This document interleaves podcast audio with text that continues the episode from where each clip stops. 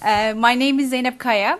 I'm a research fellow at the uh, LSE Middle East Center, uh, and I work on Kurdish politics. And it's my, I'm really excited actually. It's my great pleasure and honor to introduce you uh, to David McDowall and welcome him uh, to the LSE today to talk about the new edition and revision of, of the modern history of Kurds. I'm sure you all read it. Um, it was published in 1996, and when I started to work on, on Kurdish politics, it was one of the first books that I read.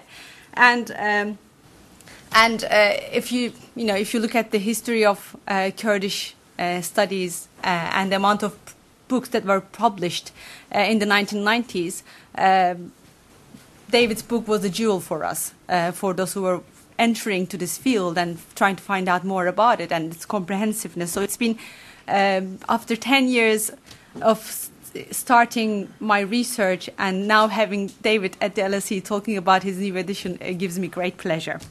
Um, just briefly about David's background. Um, David McDowall studied Islamic history under Albert Hourani for his first degree and wrote his postgraduate dissertation on the Druze revolt in Syria 1925-1927. He's a generalist having worked with the British Council and UNRWA before becoming a full-time writer, writing on Britain, Palestine, Lebanon, and the Kurds. After 20 years of writing and self-publishing a series of British landscape books, he has reverted to updating his history of the Kurds. The book uh, History of the Kurds was published in 1996 and it beca became a foundation text uh, for the growth of scholarship on the Kurds, and it was revised and updated three times. And it does still uh, remains an essential part of the literature. So David, as I said, is currently updating the book, uh, and today, um, this evening, he will share his thoughts on developments in the field um, and the process of revising the book, uh, having published it uh, two decades ago, and um, uh, in terms of the, his observations of the field, what areas have gained in importance and understanding after 25 years.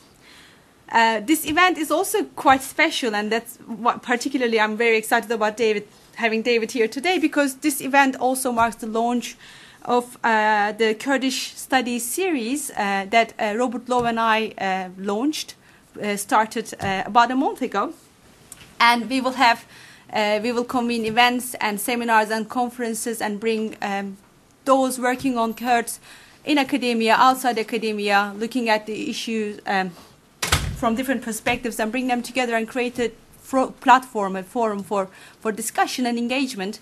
Uh, so this event is marking the launch of, of that um, series as well. Unfortunately, Bob couldn't be here today. He's uh, unwell at home, so he was going to chair, chair the event, but I'm here so you'll have to just put up with me for the evening.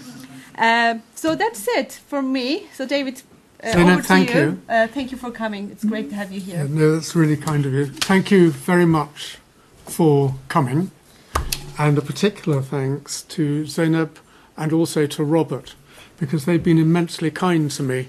I have really not given Kurdistan or the Kurds much thought in the past 15 to 20 years and um, I've actually really benefited from the Middle East Centre here, and and the events it's laid on in in getting trying to get back up to speed with what's been going on in Kurdistan. I thought I would just say that I really I wrote um, about the Kurds um, 20 years ago, over 20 years ago, really by accident. I had been living and working in the Lebanon, and I'd been there during the civil war, and I'd worked for Oxfam during the Israeli invasion of, of uh, the Lebanon, the siege of Beirut. And I was asked by a small organ- charitable organization to write an essay on uh, basically the civil war in Lebanon and how things, how and why things had gone so badly wrong for Lebanon. And uh, following that, they then approached me and said, Would you kindly write on the Kurds, about which I knew very, very little. But I had met Kurds because I had lived in uh, Baghdad uh, in the mid 1970s. um, not for very long, but f- I was working for the British Council at the time. And so I gulped and I said, well, okay, but, but accept that, you know, I'm starting from point zero. Um, and I, I wrote a report. This was for an organization called the Minority Rights Group. Um, but one of the things that came across very, very strongly was how little there was available in a Western European language. Um, and I don't know German, but I do know enough French to read read um, what was available in French and what was available in English. Um, and I think there were only about 10 books, really, that had appeared in the 20th century concerning Kurds. There was a really quite wonderful book. I think it's called To Mesopotamia and Kurdistan in Disguise by a man called Ely Soane, who was, I think, really quite extraordinarily observant. And he travelled before the First World War.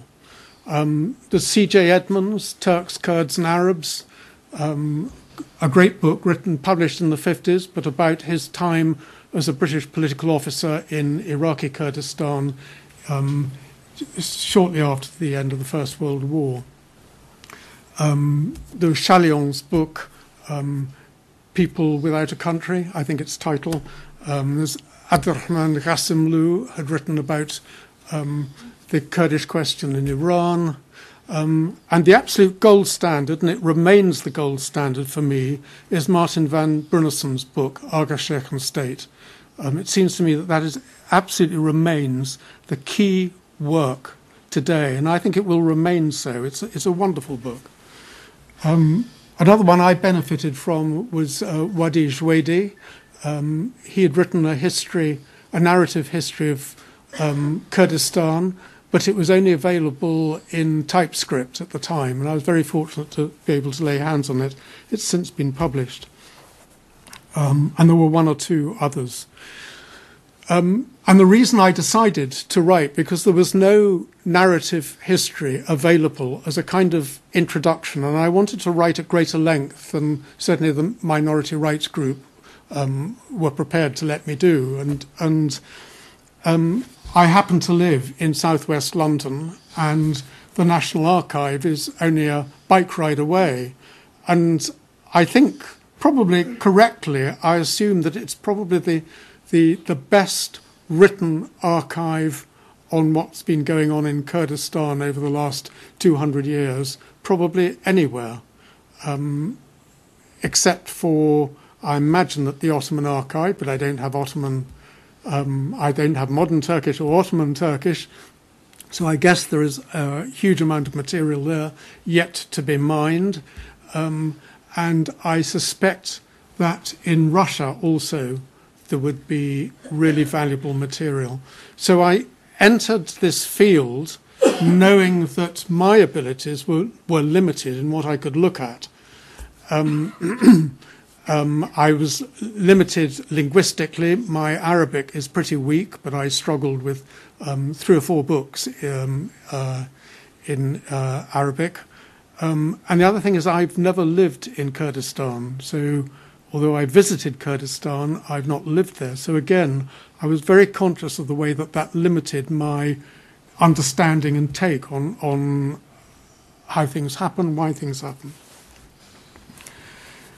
Um, now, and so I spent three three years of intensively going through the archives at in the um, the National Archive and writing um, I was fortunate. My wife kept me during that period because it's anyone who's written an academic book knows that it's cheaper just to tear up banknotes than, than to spend our time doing that.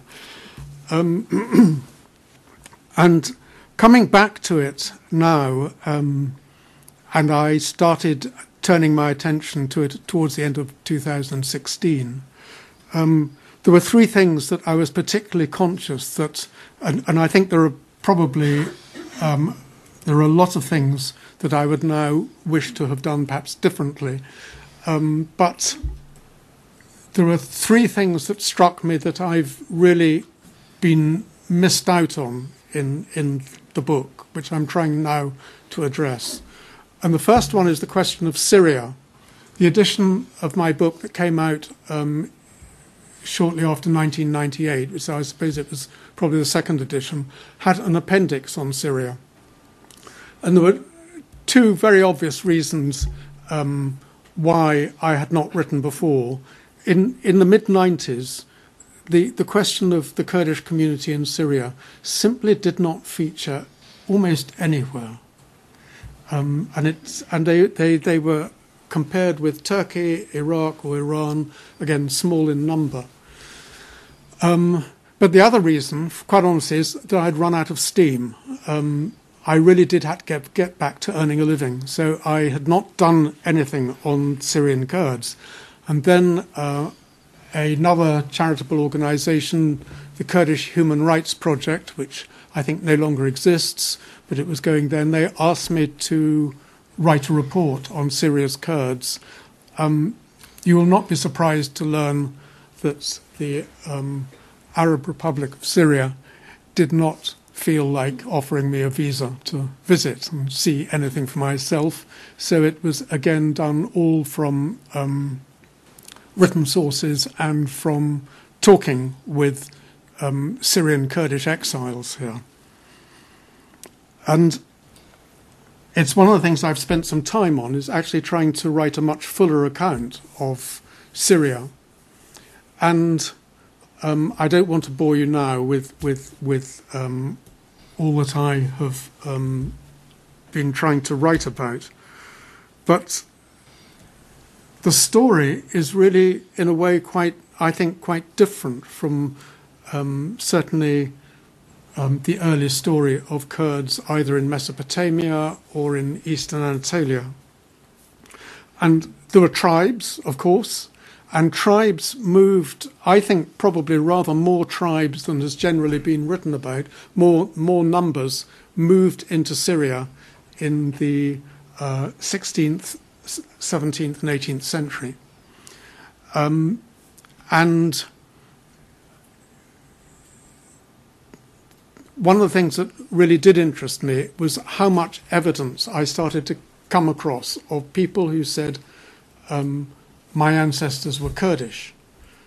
And I think that that relates to all those peoples, those groups running down the coastal mountains. So um, there were Kurds who got as far as Palestine. There were Kurds, um, certainly um, the Ma'anid dynasty in the Lebanon was of Kurdish origin. The Jumblats claim to be of Kurdish origin. If you go to the Akkar in North Lebanon, um, a lot of families there say, oh, my ancestors were Kurds. And so there's a, and, and further north in the Alawite Mountains, undoubtedly, some of the Alawite community of, are of Kurdish descent. What we don't know is what the proportion is, but I think it's probably um, I think that Kurds are not so exceptional. I think they're actually quite people of Kurdish origin are, are probably quite common there. Um, and of course, the behaviour of those mountain lords is not that dissimilar from the behaviour of, of tribal chiefs in other parts in parts of Kurdistan. Um, and the other thing that was very characteristic about the Kurdish community is that it supplied Syria with meat and it supplied Egypt with meat. So one can imagine that droving livestock was a very, by Kurdish drovers, was a very familiar sight across Syria. But the real characteristic in Syria, I think, um, is, is a military one. And I think that the, here is the key to why Kurds tend to stand apart from the rest of the Syrian population as different, as other, and viewed as other. And in 1982, as I'm sure you all know, uh, there was a uprising by the Ikhwan, particularly in Hama, that was suppressed ruthlessly. Probably in the order of 20,000 people were killed. And after the dust had settled, graffiti appeared in Hama Al-Akrad, Al-Akrad Kilab al Alawiyin, the Kurds are the dogs of the Alawites. And this was chalked up in many places. The reason? Because Kurds uh, were well represented in the Syrian army and they fought for the Assad clan. And the reason, of course, is because so many could not find employment elsewhere. And most of you are probably familiar with the fact that in, in Syria, Kurds have had enormous problems over citizenship identity. This did not bar them from serving in the army, and indeed they found themselves some young men compelled, if they wanted employment, to work to join the army. Now, the reason I, I quote that graffito is because I think that the, this does not simply relate to the fact that they helped suppress the Ikhwan in Hama. I think that it, it, I would associate it with a, a much longer standing sense that the Kurds are other, they're not one of us. And I came across, um, and my reason for thinking that is that the Kurds, Kurds arrived in Syria, in uh, Damascus, before um, the time of Saladin. We know that they must have been there by the beginning of the 12th century. So they've been around for a long time, but they've been there as military, as soldiers. And I don't know whether anyone here has actually been in the armed forces, either Britain or somewhere else, but I may be the only person here who has been. But I started my life as a young man as a soldier. I regret to say it was a big mistake. But I was acutely aware, being a soldier, of the difference between the military and the civilian world. And uh, I know that there's, and wherever there are military back, barracks, there tends to be a tension between soldiers and the civilian world. Um, so I think that this sense of tension with the Kurdish military presence is very long standing. And I came across a wonderful uh, quotation from Aleppo um, in the late 18th century and this was a popular saying in Aleppo four were born to do mischief rats, locusts, Bedouin, and Kurds. And the reason that Kurds are numbered among them is because governors in both Aleppo and Damascus found that Janissary troops were so unreliable and had tended to be loyal only to themselves that if governors wished to actually apply force and assert their authority in the countryside around um, the, the, the, the, cities of Aleppo and Damascus. Um, they actually had to raise their own troops, and they raised them from the Kurdish tribes. And so Kurds got this reputation of being the cavalry that was used by the Ottoman governors to suppress the countryside, and had a, enjoyed a very poor reputation as a result. So I think this relationship between Kurds and the military in Syria is a distinctive thing that it does not happen um, elsewhere. Um, and it's, it's, certainly going to be a theme in, in, in, in what I write, in, in trying to write about um, the Kurds in Syria. Um, and it was true in, yes, I mean, here's another example. The, the uh, trouble in Lebanon and Damascus in 1860. Kurdish troops called out, meant to suppress the Sunni Muslims who were killing Christians. On the contrary, the Kurds assisted. They, again, they got a bad reputation for that. Um, and it was after that that when, when uh, the Ottoman authorities really tried to assert a form of discipline on Syria, and started to have the means to do so um, with the advent of uh, rifles, which made a real difference, the ability of Ottoman troops to, to um, assert control on the province of Syria. Um, the Kurds lose their, their influence and power in Syria, uh, except for one or two landlord figures. Um, and I think for the Kurds in Syria, it's been somewhat been downhill since then. I don't want to talk about um, recent events. I mean, we can talk about that later if you if you wish to. I think now the second thing that I was very conscious that I've not uh, written about, and I should have done, is the question of gender.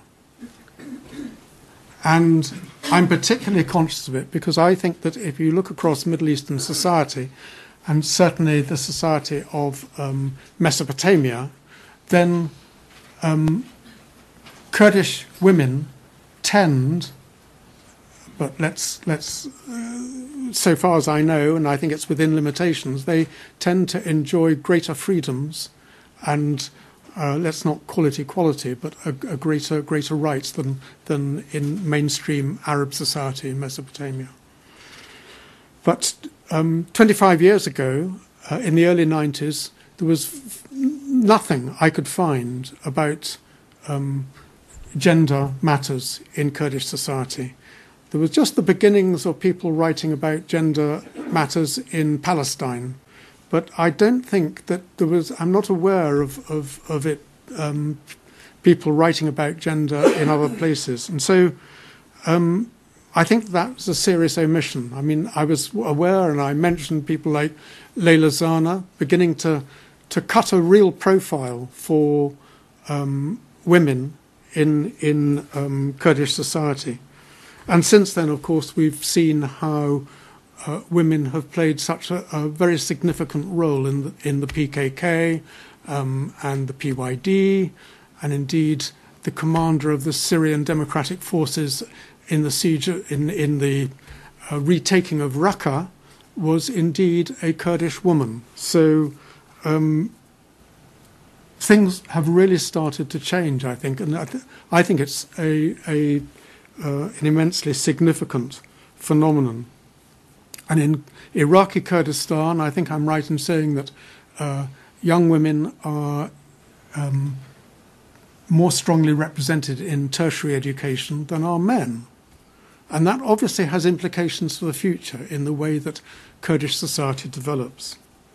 Um, and it's only about a week or 10 days ago um, the, there was a film festival in Duhok. I expect most of you are aware of that. And it celebrated the um, contribution of women in Kurdish film. So again, this is a significant, I think, a significant event. And it's only in recent years, I think, that, well, we've been aware of um, what I would call shame killings. I don't like the word honour. I think it's, I think it's such an inversion of the reality.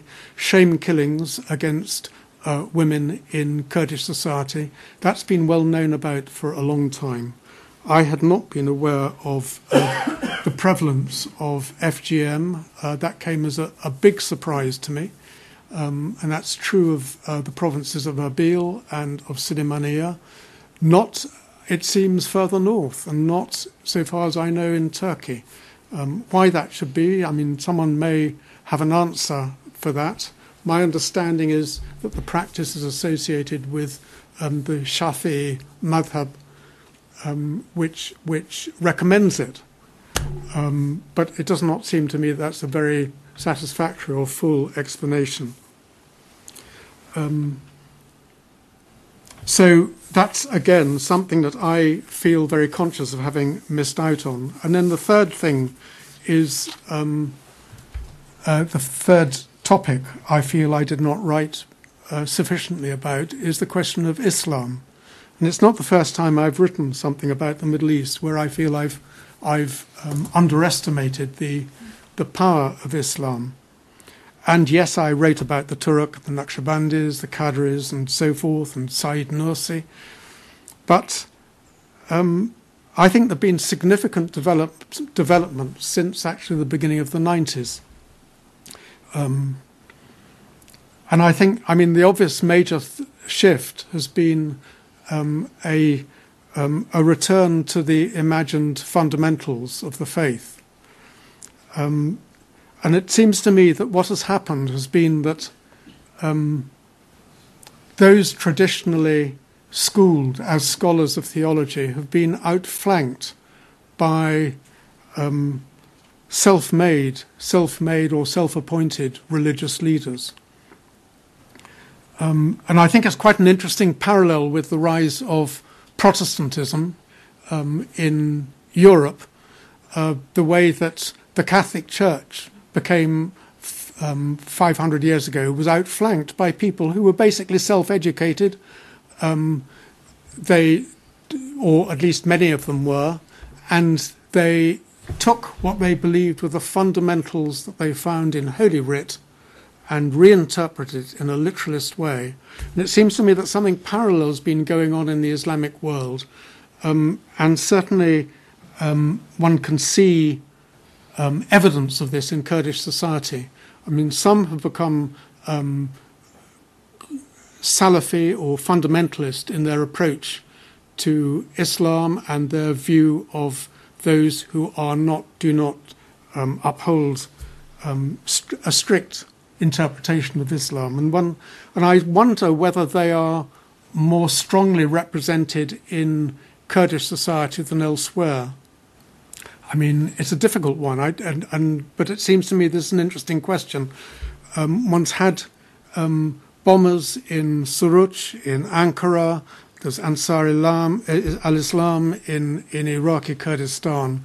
There seems to be a, a strand in Kurdish society that has responded to very fundamentalist interpretations. And then there are those who are, um, again, it seems to me, um, these are self made religious leaders who have been more eclectic in, in their approach inspired by the Isla- uh, Islamic Revolution in Iran, uh, inspired by the Ikhwan, um, inspired by the writings of Said Nursi, Al Madudi. Um, and if you look at um, Hezbollah, Kurdish Hezbollah, it seems to me that those ideas are current in, in the way that they have uh, developed and are now um, the party Hudapar. It's um, and and what is what is again it strikes me that it's rather like early puritans who develop these these schools of thinking which don't really have a relationship to the or so far as i know to the established schools of theology that have been embedded in in in the middle east um, for over a thousand years. Um, I don't know if any of you have read uh, Mehmed Kurt's book on Kurdish Hezbollah, because I strongly recommend that. It's a wonderful, a wonderful insight into uh, the thinking of the followers of Hezbollah, which of course was a very um, bloody um, and violent organization in the 1990s. Um, but you realize that reading his book, you see that actually the vast majority of adherents of these religious organizations tend not to be violent and they tend to be either are shocked, but they are conservative in their thinking and they feel that um, they are attracted by an ideology. They tend to be young, they tend to be suggestible. Um, and there's an interesting overlap between conservative values and religious values. And here again is an area, in, in my view, of great ambiguity. The way that people have voted in Turkey, for example, Kurds have voted for the AKP, strikes me as, as not necessarily specifically Islamic. But it does tend, tend I think, I think it is some, a tendency towards conservatism.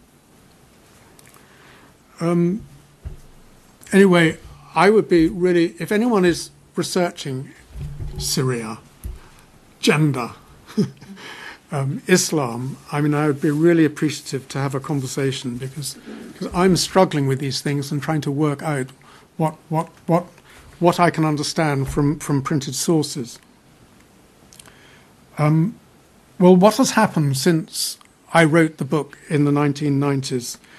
Um, when it comes to religion, and I've already said something, I think one of the most interesting things is the way that the Alevis have emerged as a rather distinct group. I mean, it's not as if they did not exist before, but there has been an assertion of them as, as not only in terms of, I think, religion, but I, I really don't know about that, but in terms of a cultural identity, which they have certainly asserted. Um, and I suspect that the same may now happen with the Yazidis, that the traumatic events of 2014 may have had a real impact on the way that they see themselves and how they have to express themselves to the outer world. And it may happen to Ahl Haq as well in Iran. um, there's been an enormous change since I um, wrote 25 years ago um, in terms of Kurdish society. And the first thing is that it was overwhelmingly rural when I was writing, and now it is largely, in fact, perhaps overwhelmingly urban for a variety of reasons. Um, in Turkey, the emptying of the countryside by the Turkish military and the emptying of the countryside by the economic um, neglect um, and impoverishment of eastern Anatolia has had a massive impact. Um, in Iraq, um, again, there's um, been massive urbanization um, for a variety of reasons, but I think largely because the Kurdish region has attempted to, well, it has become part of the market economy. Um, and the things like the um, oil for food program in the 1990s had a, a really quite negative impact on Kurdish agriculture. and so people have moved to the cities. Um, and I think that it's bound, that is bound to change their thinking, their polit- the th- political thinking of people who move to cities. Um, and I think it's quite difficult to predict how it will change thinking. I mean, if you look at, for example, Beirut in the 1960s or the 1950s, when poor people came from, from the countryside, there was a widespread uh, belief amongst the richer people in Beirut that this is a wonderful melting pot, that people come to Beirut, they acquire the manners of the city, they will become urbane, they will become sophisticated, etc., etc., etc. And on the contrary, what happened was people, of course, as, as I'm sure you know, reinvented their identity based on where they had come from and on their religious identity. And of course, it was a major transitional point to civil war in, in Beirut. Um, what's going to happen in Kurdish towns and cities, I really don't know. But I think it will have, I think urbanization will have a real impact. Um, and how does it affect um, the attitudes of others? I mean, particularly, I have in mind Turkey. Turkish attitudes towards Kurdish migrants has become more negative. It's a very good book by Cenk Saraçoğlu, um, which looks at um, what has happened with Kurds going to uh, um, migrating to Izmir. Um, and I suspect that similar things happen in other cities, which are mixed cities, where in, in Iraq and Iran, where Kurds acquire a reputation for asserting their identity, which is different from the state sponsored identity. And of course, the other thing that's happened with the move um, to the cities is that now, particularly in eastern Turkey, the you have old old villages are composed of old people, and they have a very poor uh, income. Um, uh, there's a very good book by um, by uh, Veli Yadirgi on the political economy of of um, uh, the of um, Turkish Kurdistan. I've forgotten its title, but it came at CUP. It came out recently. Um, tribes, tribes have changed. I think. Um, I first went to Kurdistan as a tourist in 1971.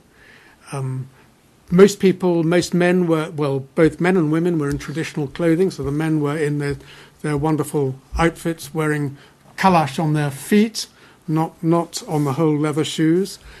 Um, um, that started to change. Um, I went to, um, I, I interviewed some, this is in 91 or 92, February 92. I've, I managed to interview some couple of Kurdish chiefs who were visiting London and uh, they were in Western suits. They arrived late. I went to meet them at the, the um, at, at with the place that they had chosen. They were about half an hour late. Oh, we were buying Gucci shoes, they said. I didn't think much of it at the time. I was amused, but of course it was actually quite significant. And I saw the pattern here and I recognised the pattern because it happens the world over. It happened in, in the Highlands of Scotland. Chiefs came down south to London. They acquired the habits and interests of the city life. And it has an important implication for the tribe. People who come to the city need more money.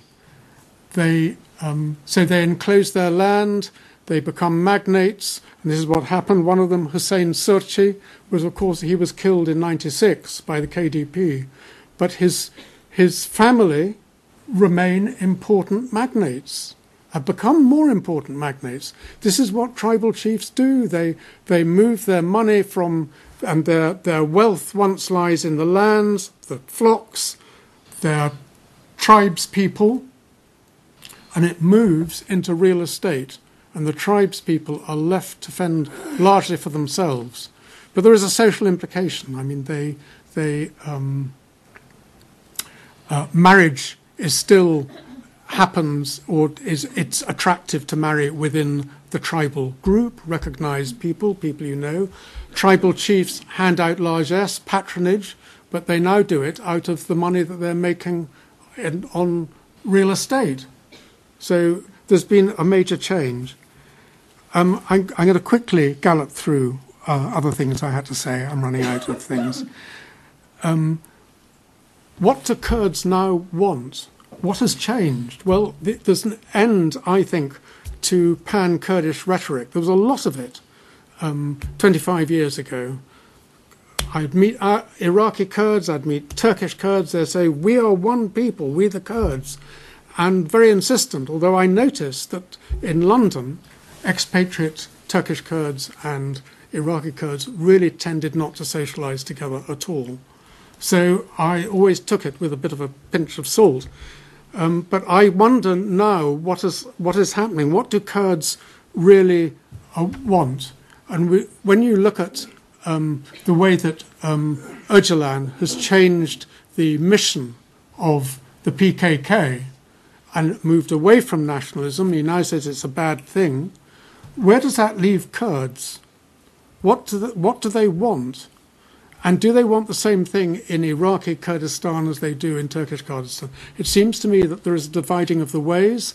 There is also a scaling down, and, and the um, independence referendum last a year ago, um, in a way, I think probably marks the, the high water point of Kurdish um, nationalist ambitions in Iraq, and it's going to be scaled back uh, because I think that they don't really have have um, choices.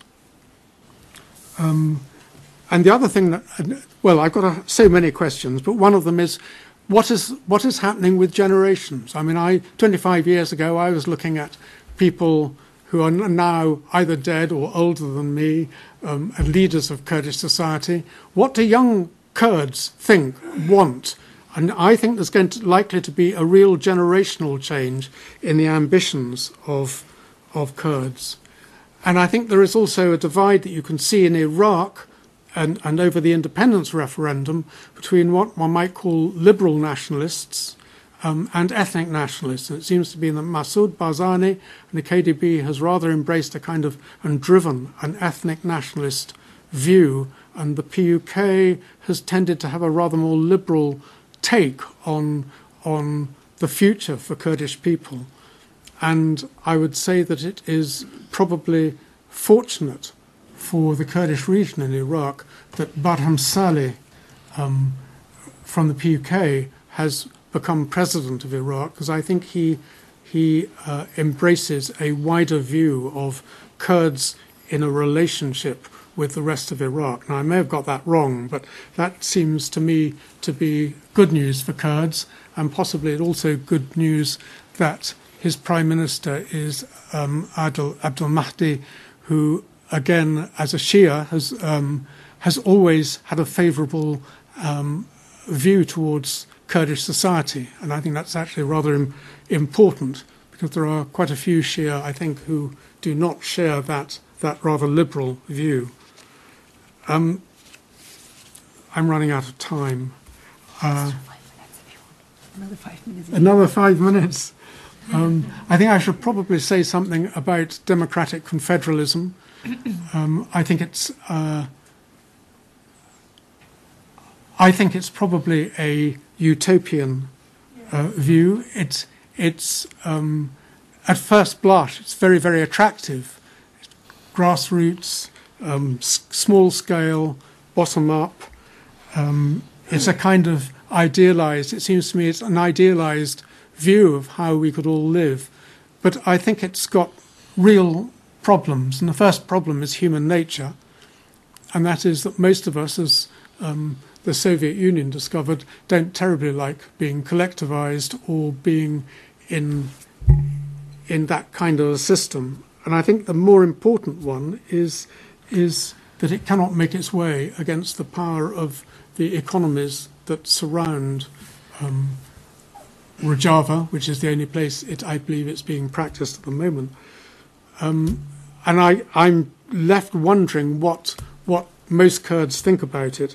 I mean, I've got this again a lo- lovely quote from uh, um, uh, Cuma Çiçek's um, book uh, from a Kurdish businessman. They, meaning the, the um, advocates of democratic confederalism, they imagine living in a communist system, residing in adobe houses and looking at the stars. This is a very cutting remark, but I think it's a significant one. They live in a world of the imagination, and I think there's the problem that Öcalan living in prison. It, it, this is this is a, an abstracted idea. We have neither the intellectual nor material capacity to change the economic conditions of the world, and I think that's the reality. That it simply has has major problems against against the realities of Turkey or, or other parts of Kurdistan. What has happened with the internet and digital television? I think this is again a big question, but possibly not as big as we're tempted to make it. If you go back to the 1960s, peasants and slum dwellers were revolutionized by the transistor radio. I mean, we've, we've kind of been there before. It had a massive impact. Take the revolution in Iran in 1979. The background to that is illegal cassette tapes with Khomeini's sermons. That's what, that's what drove the revolution in Iran.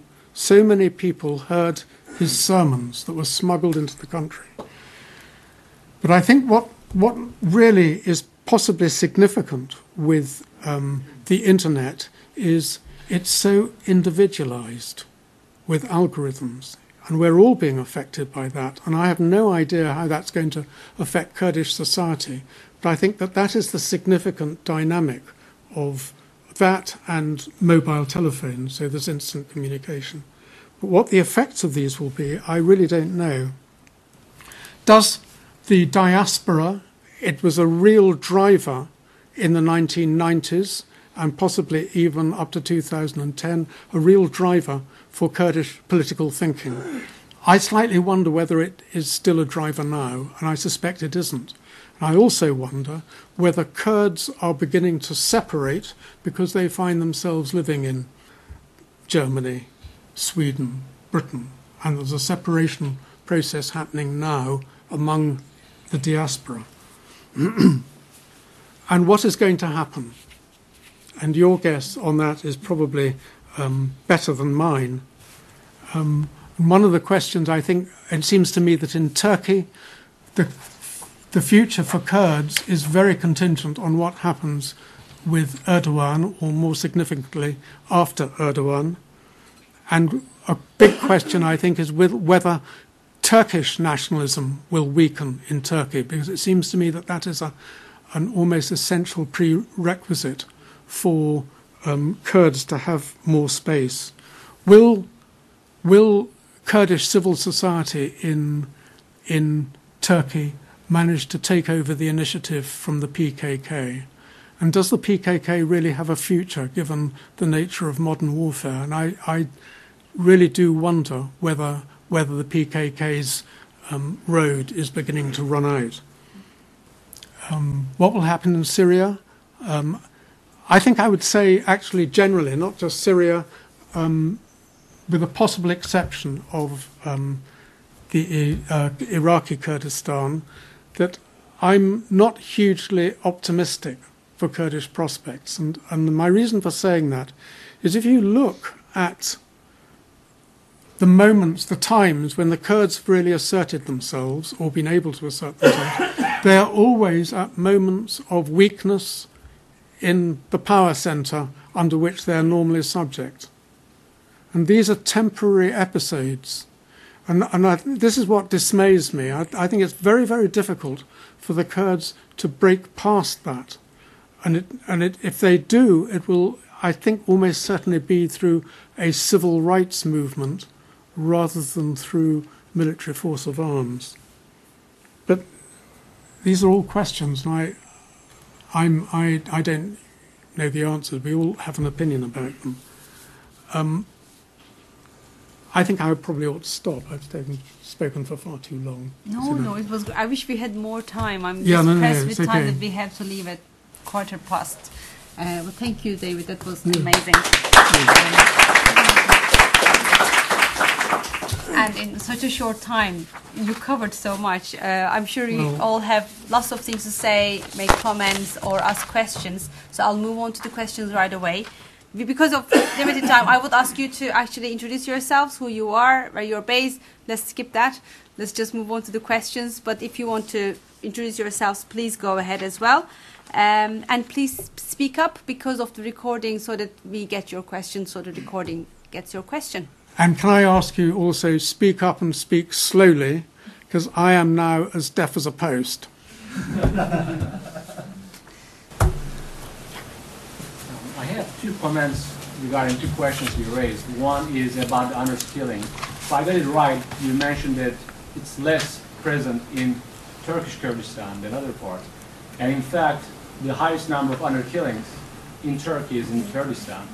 And the same is true for the highest number of female suicides, which many sociologists in the 90s thought it's because of the hardships, which turned out to actually disguise murders. I think he, he you did you I think you referred to FGM. Uh, Yes. That it was not common in Turkey. I, thi- I think his reference was to the FGM, female genital mutilation, not honor killings. I think th- he mentioned it right after the honor killing and it's killing and sounded like. Am I correct? Yes, yes. I mean, I, I've, I'm not aware of FGM occurring in, in Turkish Kurdistan, and yet it's got this extraordinary prevalence in two provinces of And Iraq. The second one was the, the intriguing part of the military and Kurdish relationship that you mentioned. And it's present in Turkey too, right? If you look at Armenian genocide, it was conducted by Kurdish troops, Hamidiye troops Yeah. Yes, the same sure, with the sure. Assyrian genocide. So I think it's the same connection. Yes, I think I think the difference probably I wanted to make or should have made is that um, in the case of the Armenian genocide, these were um, irregular forces. I mean, I think I think that the, the point I was really concerned about making was that in Syria, Kurds had acted as the troops that the governors called upon routinely over centuries, in fact, throughout the 18th century and well into the 19th century.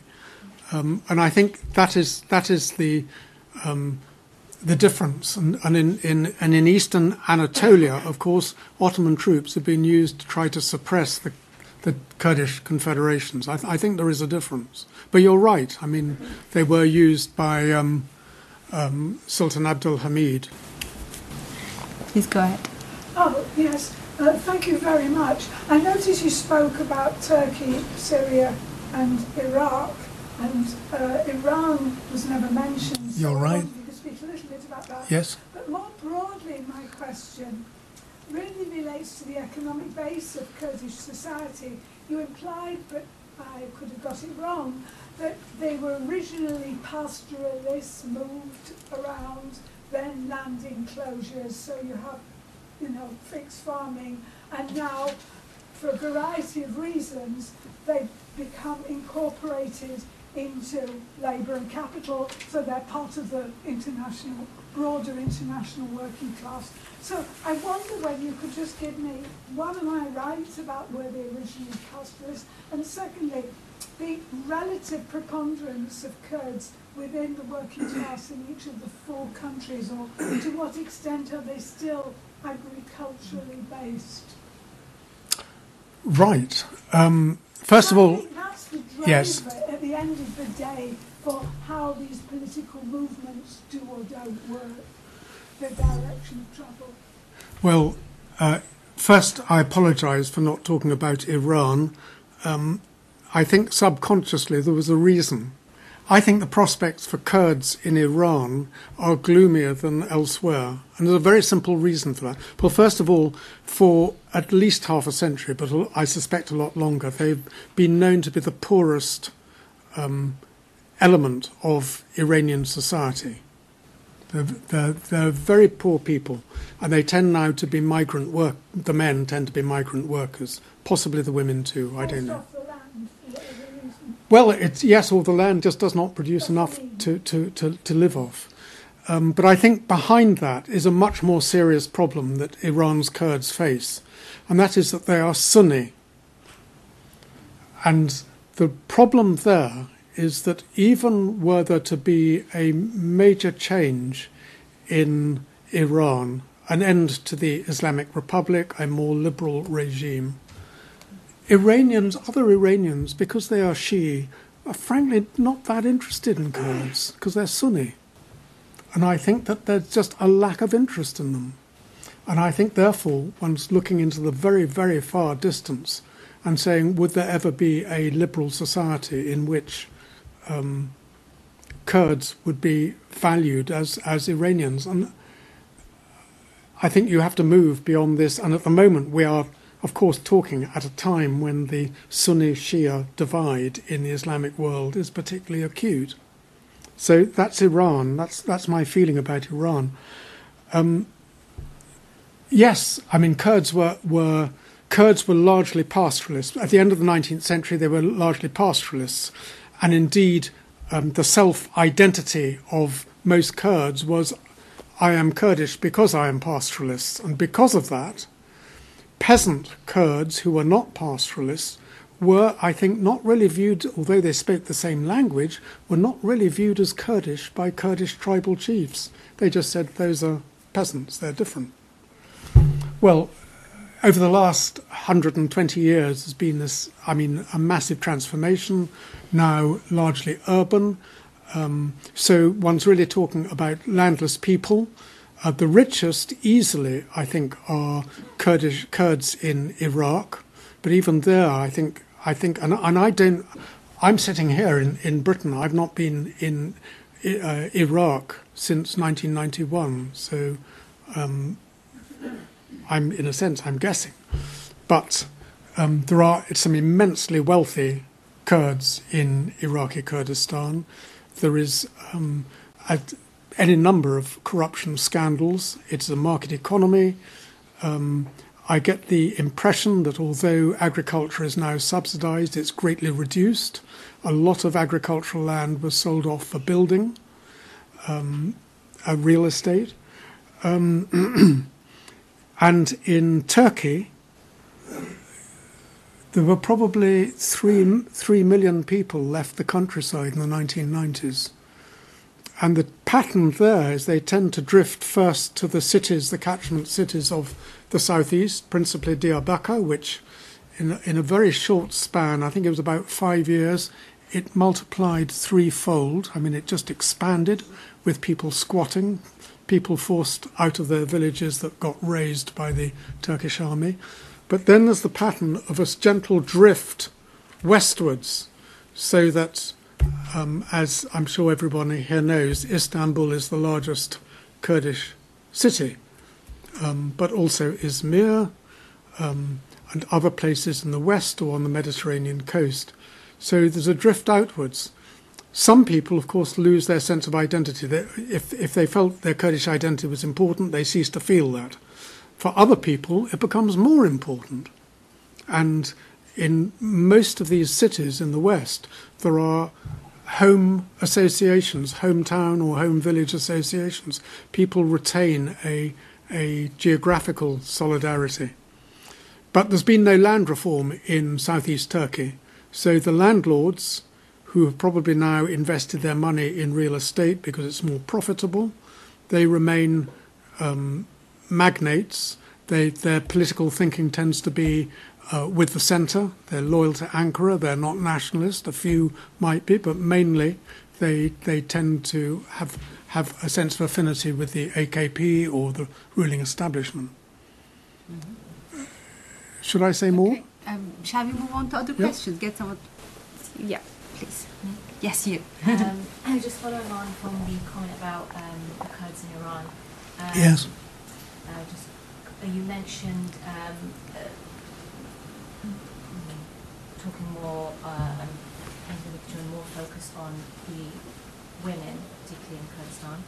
Um, and I was wondering if you were aware, because you mentioned PYD and PKK women fighters, and if you were aware that um, actually the Kurdish parties in Iranian Kurdistan were the first to have female fighters in there. I was not. Thank you. Parties, yeah, and, and actually many people are not aware of that, not just that, but the Kurds in Iran tend to be often overlooked and neglected, um, and whether you had any, um, uh, if in your new book you are going to focus more on them, or uh, and whether uh, you have, uh, where do you acquire your sources for that part of the yes. where the media often does not focus and many yes. books are not written about that, that yes. part Greater Kurdistan. No, well, you're absolutely right, and it's thin.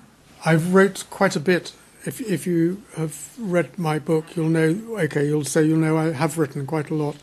It's very. It's the hardest part of Kurdistan to find information about.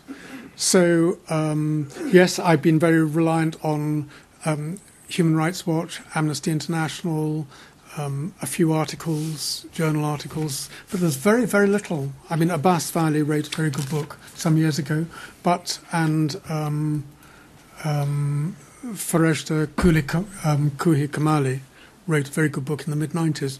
But for me, that's now in the past. I mean, I'm trying to capture what's going on now, and um, I'm finding that very challenging.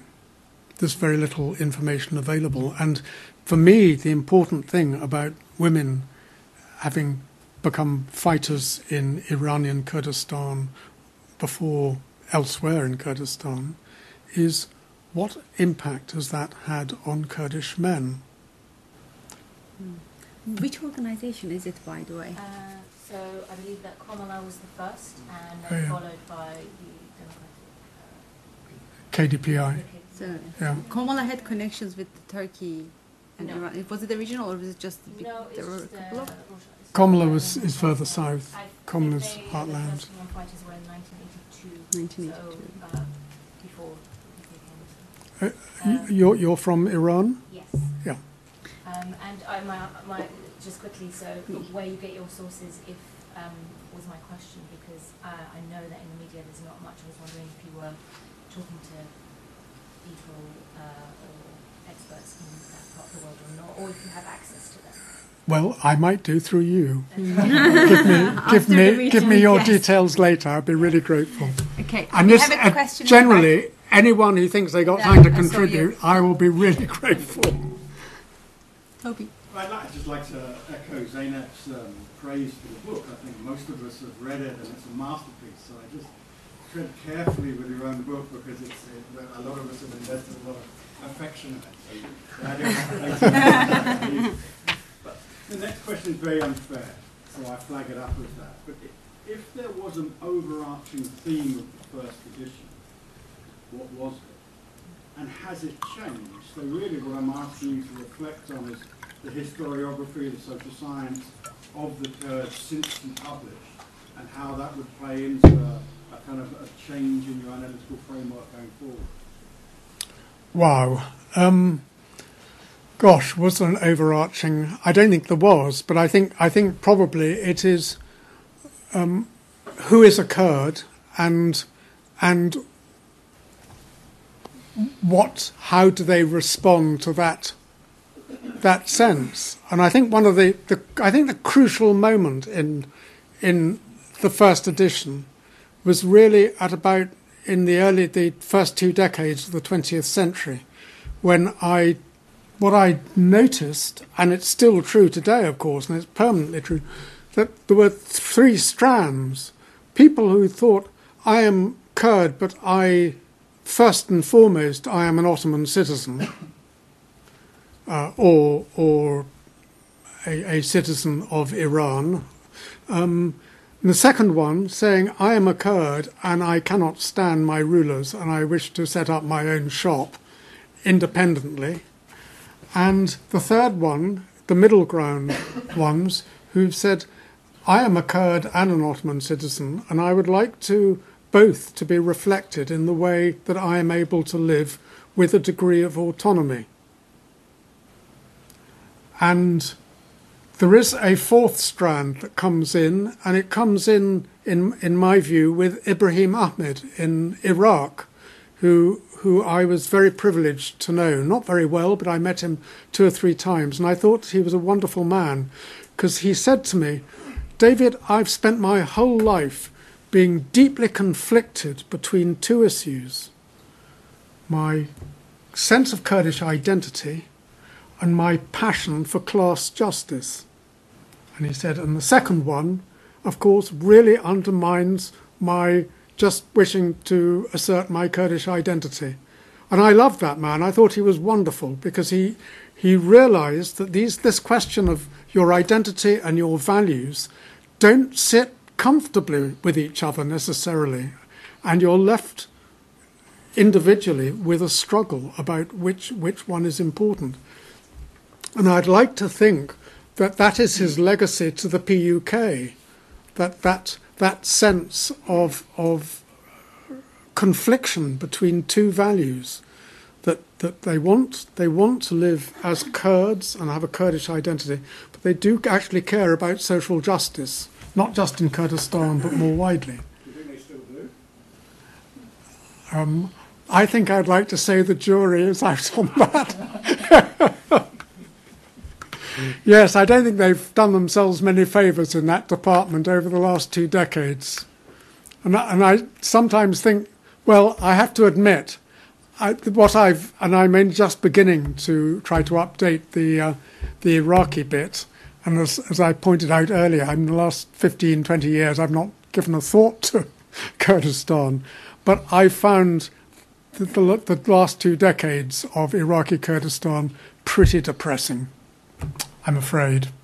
It's funny. They've got, they've kind of got the goods, or most of the goods, and yet the outcome.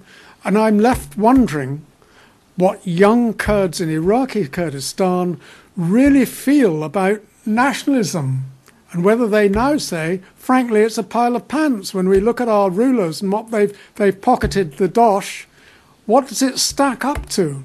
Not very much. So I, I think there's, I mean, I think there's interesting times ahead when young people start to challenge, and I think it could go on in, in all sorts of directions. That's not much of an answer, Toby. No, I don't think we have a question here, and then you, you raise your hand first, but yeah. Okay. So, I mean, just to answer your point about what young people think, actually, Yes. I decided to take my dissertation on that topic, which I submitted a month ago, where I actually looked at the young millennials, the perspectives and challenges they face, and my hypothesis, and of course I support, uh, supported my argument by conducting interviews, is that um, this new generation, which I call them the generation 2000, that came of age and spent their formative years after the US invasion in 2003, they constitute uh, a cultural and political divide than the previous or forbear uh, generations. And I look at uh, three phases of the pre-1991 and the 1991 to 2003 and afterwards. And my interviewees, and I, of course, a small sample, but I looked at the moods of participation and networks and their um, relationships and relating to events that, uh, as I call it, or it's called uh, acquiring fresh contact with life events, there is a huge uh, apathy uh, disillusionment with what is Yeah. Kurdayati as, uh, or you can call it Kurdish nationalism, but we used to use uh, Kurdayati a lot. And uh, I think it's important to look at it when also you look at the uh, statistical part of it, where two thirds of the Kurdistan's of Iraqi Kurdistan's population is under 30 years old. So Yeah. it's a rule by minority for like one third of the population. Yeah. So I don't Yeah. think that Yeah. works well with the trajectory that we have seen, especially from 2003 on. That's very interesting. My only question is when can I read your dissertation? Yeah, and what's your name? Is it, it available online? Okay, Will it be? Okay. Well, not, not tomorrow, so but after at some after point. the meeting, uh, we can just go out. There's an empty space there. We can carry on talking and, and meeting. Um, um, but before we finish, one more question, and then we have time, I think, for maybe one or two questions. I'm curious. Um, I did read your book a long time ago. I purchased it 10 years ago. And I'm curious in the new edition, in how far, you mentioned briefly the markets, economy, and the, the economical developments in Iraqi Kurdistan. In how far will you pay attention how that influences um, its relation to the other parts of Kurdistan? Will it be in its advantage? Like In relation to, the other, Other parts, parts of, Other parts Kurdistan, covered. I mean, will it enhance bilateral relations or will it separate Iraq Kurdistan more from the other ones? Because they do have access now to the market economy and international investment, so they don't rely as much as before on, you know, the other parts of Kurdistan, the direct neighbors, so to speak. gosh, I'm, I'm, I'm guessing here, but my suspicion that Iraqi Kurdistan, the businessmen will of Iraqi, and I suspect they are mainly men, not women, but I suspect they will um, not really care about whether they're doing business with other parts of Kurdistan. They will be caring about whether they're doing nice business with Ankara or Tehran. I'm sorry, I'm, I'm a cynic about this. I, I think there are degrees, limits, particularly in economics, to people's sense of solidarity. And I'll just say about that, I mean, I was going to say ethnic solidarity. It's anybody's guess whether ethnic identity is going to be important in a hundred years' time. Why should it be? I mean, if you look at the region, what's been most important over the last thousand years? Religious identity. And it shows a lot of staying power. We've had ethnic identity with Kurds for a century, barely that. Is it going to last for another? It's certainly not. If if um, my friend here says that you know the younger generation in Iraqi Kurdistan feel absolutely apathetic about their you know Kurdish nationalism, they've got very good reason to. So it's a journey into the unknown. We really do not know what people, what's going to happen. I mean, I, I think that uh, it's quite likely that other forms of identity will, will emerge. Um. Can I add just tiny bit to that? I've been visiting Iraqi Kurdistan for the last four or five years, and there is disgruntlement with the political authorities and the way the our governance is taking place. But I feel like there's a stronger sense of not ethnic identity, but stronger sense of Kurdishness, uh, or in, in terms of using the language, in terms of. Uh, but I, I agree with you about the ethnic identity. Ethnic identity never made sense to me, neither conceptually or as a living experience because of the multiplicity of identities, how much they overlap, they're always in conflict and they change. Why shouldn't we be able to choose our identity? What about civic identity, etc.? But you know, I think the uh, what's interesting with the new generation is their thinking is much more um, multiple, multidimensional, uh, and it's very interesting to observe that. Um, but there's a stronger sense of Kurdishness uh, as well. Maybe not ethnicity based, but a different kind of Kurdishness. One more question I think we have time for. Yes. Um, so just to follow up from your last point, since ethnic identity is becoming weaker and weaker, then uh, um, I think that that will actually uh, kind of will be in contradiction with uh, your argument about the, the less appealing idea of democratic confederalism. So because you, you thought actually democratic confederalism can be a, a, it's a utopian ideal.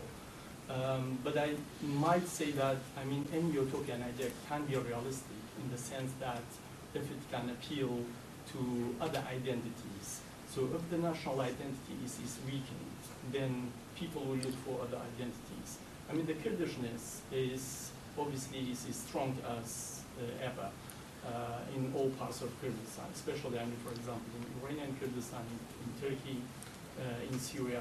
But that, that's, that could be different from uh, the argument for forming a state.